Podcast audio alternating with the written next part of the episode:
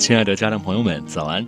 我是今天为您领读的志愿者文乐，每天清晨与您相约飞扬教育一起读书会，愿您拥有美好的一天。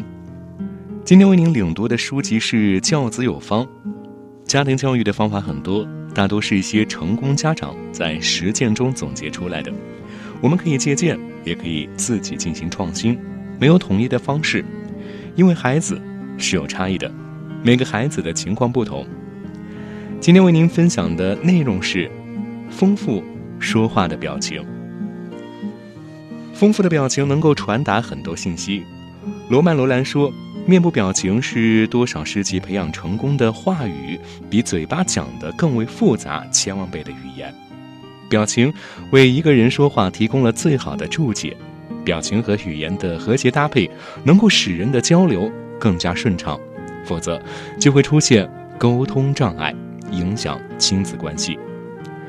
那么，不良的表情有僵硬的表情，有的家长喜怒不形于色，说什么话都水波不兴，没有变化的表情让孩子觉得事情不重要，似乎觉得你对他说话是在应付。愤怒的表情，孩子怕你但不服你。冷漠的表情，没有热情和爱心，让孩子感受不到温暖和阳光。友好的表情，微笑的表情，微笑的益处，一是使自己的面部肌肉经常保持松弛，二是给人以温暖和亲切的感觉，三是容易被人认可和接受。一个善于微笑的人，容易被别人接纳和认可，别人才容易才愿意和你接近，和你沟通。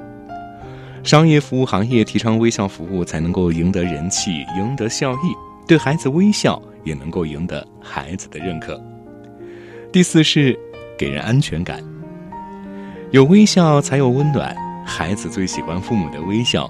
有个孩子说：“我最喜欢妈妈微笑的样子，她的笑让人觉得温暖亲切，所以我有什么话都愿意跟她说。”正是微笑让这位孩子和母亲成了无话不说的好朋友。有的家长不会微笑，面对孩子经常一副冷面孔。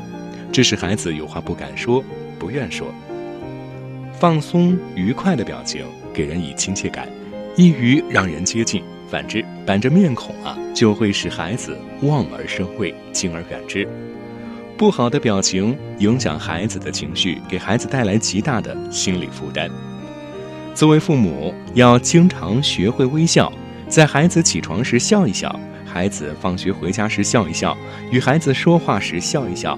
让笑成为你的习惯，让笑拉近你和孩子的距离。愿本书能助广大父母们一臂之力，培养孩子形成受益终生的价值观。